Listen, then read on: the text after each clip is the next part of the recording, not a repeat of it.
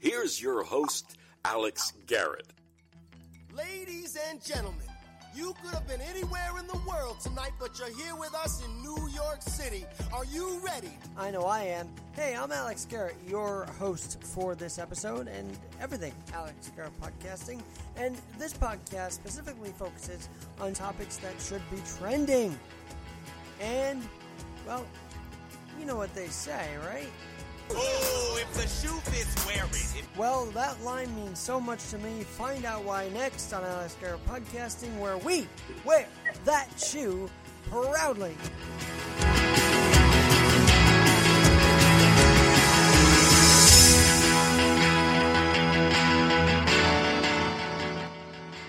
Indeed we do, and we are here. It's Wednesday, August 26th already, and more unrest in Kenosha, Wisconsin, after I thought a very interesting speech by Melania. That's just me. Alex G in NYC is my Twitter. Alex G in NYC is my Twitter. And on YouTube, you're seeing me here too, which is great. Follow me here. Subscribe here as well. On the onset of this podcast, I want to make it very clear a couple of things.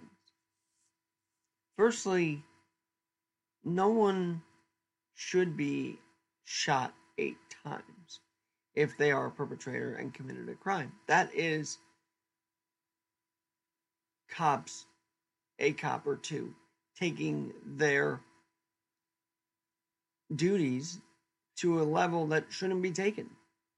No, you prosecute the person that's committed the crime. You don't shoot them 8 times. Now, they say he had a knife, and actually other video has shown that this Jacob Blake in Kenosha, Wisconsin, started waving some around and saying, step back, or something after he left the house. Anyway, point is, he should have been shot 8 times. So you have him to drop the knife, start with tasing, for sure, if you had to. But no, 8 times is a lot. 8 holes in the body, as his father says, is a lot. I won't visit this back in a minute because there's some disturbing stuff about this guy that I think we should address too. Secondly, of course, no one should be kneeled to death. And of course, in the Eric Garner case, no one should be choked to death. There is a difference between resisting arrest and just keeping your hands around the neck of someone. And that was horrible to see. We're not going to deny that. But at the end of the day, what I think people are starting to forget is that cops are called on scenes because of a crime. I don't believe George Floyd counterfeit $20 is enough of a crime to kneel on him to death. We can all agree on that. And really, the grocery worker, you could say he was trying to do the right thing and trying to get him to give a real 20. I don't know. It just didn't feel right. But for the most part, whenever these things start, it's because of a crime. And the question I feel is now becoming is, do we just excuse all crime? Or do we say that, let's say Mr. Blake survives? This man should still be prosecuted for the 3rd-degree sexual assault. That is on his record. That is proven. That is reported. That is on his warrant, as a matter of fact. Or should he be let go? Should the trauma of these shootings outweigh the fact that, yes, he's not going to be held accountable for committing sexual assault on someone, on a woman? And see, this is such a risky line to take because if people donated millions to a GoFundMe for this person after he got shot 8 times. And I don't know. I just think in these cases, we have to say, yes, what ended up happening due to the shooting is that people donated to GoFundMe, $1 million+ And so it seems like they didn't really research that he actually did commit a very serious set of crimes, mainly sexual assault. And I'm just going to say, if he survives, I think he should still be prosecuted for that. To say justice will be had for that woman who filed the report against him. Do you agree? Alex.Garrett, G-A-R-R-E-T-T 21 at yahoo.com. The fundamental idea here is that, yes, police need to act better in certain situations. But let's also research who's being taken down, who's being shot, and say, okay, yes, this was a big, horrific thing. 8 shots, 8 holes in the body, most likely paralyzed. But shouldn't we still uphold justice and the justice system by arguing he should still be tried for committing sexual assault? Because if he doesn't, and we just start forgetting the crimes that some of these people have already committed, and I'm aware George Floyd had all those things, but I'm not going to hold that against him because, you know what, he was on his rebound. I really believe that to this day. But if you're brandishing a knife, and there's video of you walking outside your home, pointing, I guess it was a knife, at the cops and saying, you're not going to do this, don't do this. And it seems like they weren't able to get him subdued at all. I have to question what happens after the recovery. Because what happens after the recovery, he's allowed back out. It then sends the message that this assault he committed, 3rd degree, isn't really worth prosecuting. Therefore, the quote-unquote Me Too movement, which is a movement, starts to become questionable if not everyone is held to that standard of being prosecuted and whatnot. So, and I gotta be honest, I really hope that he survives this. But I say if he does, we have to bring him to justice and the woman who filed this report to justice. But the other thought that's been wrangling my mind the last few days, because I keep getting reports, shootings up in New York again overnight. Even in Kenosha, there was 1 dead and 2 injured amidst the protests. What we're seeing is what I would say crime never being on lockdown. See, they have had people that are good people agree to lock in for the name of safety, law abiders locking in for the name of safety. And what do we get as a treat for locking in to be safe? The treat we happen to get was police being told to stand down in New York City, in Chicago, and in other places that said, we're going to just loot and riot and burn and then make your business boarded up. Is that fair? Is that right? Should that have been the reward for flattening the curve? I don't think so. But some say, and then they misquote M.L.K. about rioting, that rioting's okay because it's justified. It's not.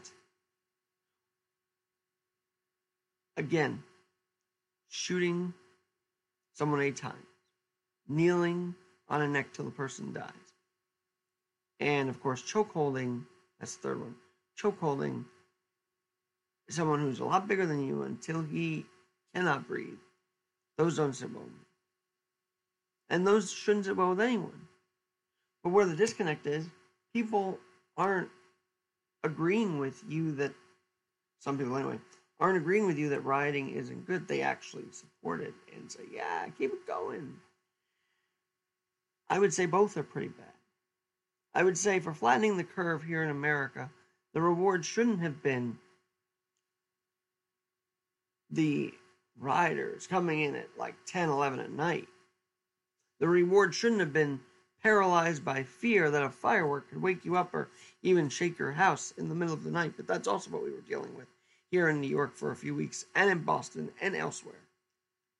Those weren't just fireworks. Those were like, I don't even know what they were. But that should not have been the reward for flattening the curve here in America. And yet, that's what we got. And it's just like anything else. Law abiders who abide by everything will always, I would hate to say, be at a disadvantage, because criminals, they're just, I really believe those who are shooting up New York City are having the time of their life. And what are we doing? We're trying to flatten the curve while that's going on. Criminals should not be having the time of their life here in New York City. Crime should be on lockdown. But we know that people and those who have, a gun off the black market and want to shoot up a neighborhood in New York City, they're going to do it. Because they don't feel like they're on lockdown. Because the honest reality is, crime is never on lockdown. It can be if policing really was taken more seriously by those who wear the badge, actually, and by those who lead the badge, like the mayor and the governor of these states and cities. It can be on lockdown, but I just think this whole pandemic, after the unfortunate death of George Floyd, we've seen police is just nowhere really told to be found. They move away from that third precinct in Minnesota. They now, they were voted to dismantle the police in Minnesota. Seattle defunds, New York City defunds. Those guys were really trying to protect us. Those guys who literally looked at the autonomous zone in City Hall and said, I can't do anything there. They're the ones that are being told to lock down. It should be heartbreaking to Americans that want to keep law and order and fair policing at the same time. It's heartbreaking to me. As I've said, this is personal. Because I really don't believe that I had survived 77 days in the NICU and been able to get to this point with my family and my friends and my doctors, nurses, just to say, say fine, this is great, lock everything up. No, not anymore. The numbers of hospitalizations are down here in New York City, so far down, and I told you my friend Keenan gives me stats, and I'll tell you the stat right now. Only 488 hospitalizations in one day this past week. Only 2 COVID deaths on Tuesday. So, we've seen it contained. We've seen the curve finally flat. This is what we were looking for. The flattening of the curve. We're here. Sorry, we're here. We still got to be safe about it, but we're here. And I just feel like it's important to say that while we were locked down, crime was never on lockdown. Our enemies never locked down. In fact, they were harassing our boats. The Iranians harassing our boats. Russia going into and crossing waters they shouldn't have, forcing the U.S. military to act. What I believe is that I'm glad our military wasn't off their game or off their guard. And it's just a shame our police were told to be off guard, to be in lockdown. It's okay. They're just going to peacefully protest. We don't need to stop them from anything else.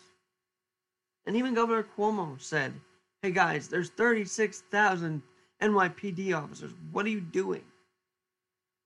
Mayor Bill de Blasio, that's what he literally talked about in one of his briefings. He said, we must use the 36,000 law enforcement officials to let them do their job. And so you might say, well, he said support the protesters. He also said, well, with the rioting, let law enforcement do what they need to do. He literally implied that and said as much. And that is something that I will give him credit for, actually. Do I agree with him continuing the quarantine? Not necessarily, but you know what? That's not the focus of today. The focus is even those who are essential, even those who aren't on lockdown, now need to make sure they are watching their back in New York, because that crime is evident as ever. And it's not on lockdown. And if it's not on lockdown, then something's got to change. And if it doesn't, then America really will be at a disadvantage more so than before. And I hate saying law-abiders would be at a disadvantage for locking themselves in and abiding, but I do think America had a lot of lost time this year. We had time for reflection, yes, because during those first few months, it was imperative New Yorkers stay inside while the cases rose. Imperative. But now, it's still very imperative that we reduce the shootings that are happening every night in our city. It's imperative that our mayor finally does something for the business owner, for the citizen of New York, who should have been rewarded, I get this, should have been rewarded with a parade down Canyon of Heroes, like Mayor Bill de Blasio promised, by the way. Where was that parade? He promised the healthcare workers a parade down the Canyon of Heroes. Well, all I saw was fighting in the Canyon of Heroes. All I saw was people punching each other out, trying to get into Zara, trying to get to, Camden Town City Hall, trying to, find any store they could in downtown Manhattan, blocks away from my office. That's what I saw on YouTube and Twitter, and that was not the reward New Yorkers were supposed to get. Yet somehow that was what we were given. That's where we were treated to, if you will. Yeah, you can say the fireworks display was great off the Empire State Building, and then the unannounced ones were beautiful at the end of the day. But that was also coming at a time where we had the illegal fireworks go up through the roof. Literally, people dialing to complain to 311 about them every night. And they weren't just fire, they were professionally done. I don't understand it. So even that found itself in controversy. Our reward for staying in was being shocked at every firework going off. Our reward for flattening the curve wasn't a parade like Bill de Blasio promised. If anything, it was a parade of those who wanted to riot and loot. Peaceful protesters, they were there during the day. But when it hit about 10, 11 o'clock at night, that's when the trouble started. Every night. And that was the best reward that Mayor de Blasio could give us? To say, great job flattening the curve. Now your business is going to be looted, boarded up, may not even reopen again. That's your reward. Congratulations. I'm not, I'm talking about this because I'm not standing for it. I think he really needs to give the keys back to our city once and for all, and give the cuffs back, if you will, to the police to allow them to do the job. For crime is never on lockdown. But the good people who want to lower the curve, they will lock down. Proven. They should be rewarded better than they were this past summer here in New York. The people in Kenosha who had businesses burned down should have been rewarded better for being good business owners, good law-abiding citizens, and they weren't. And that has to be addressed too, that you cannot turn a blind eye to that.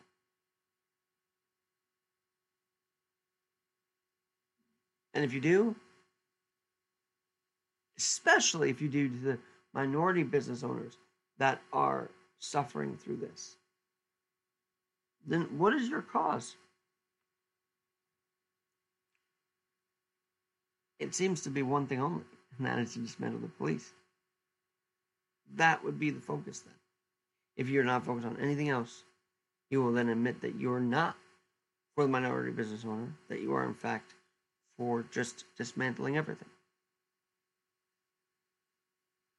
And that's why I wish people would research all of this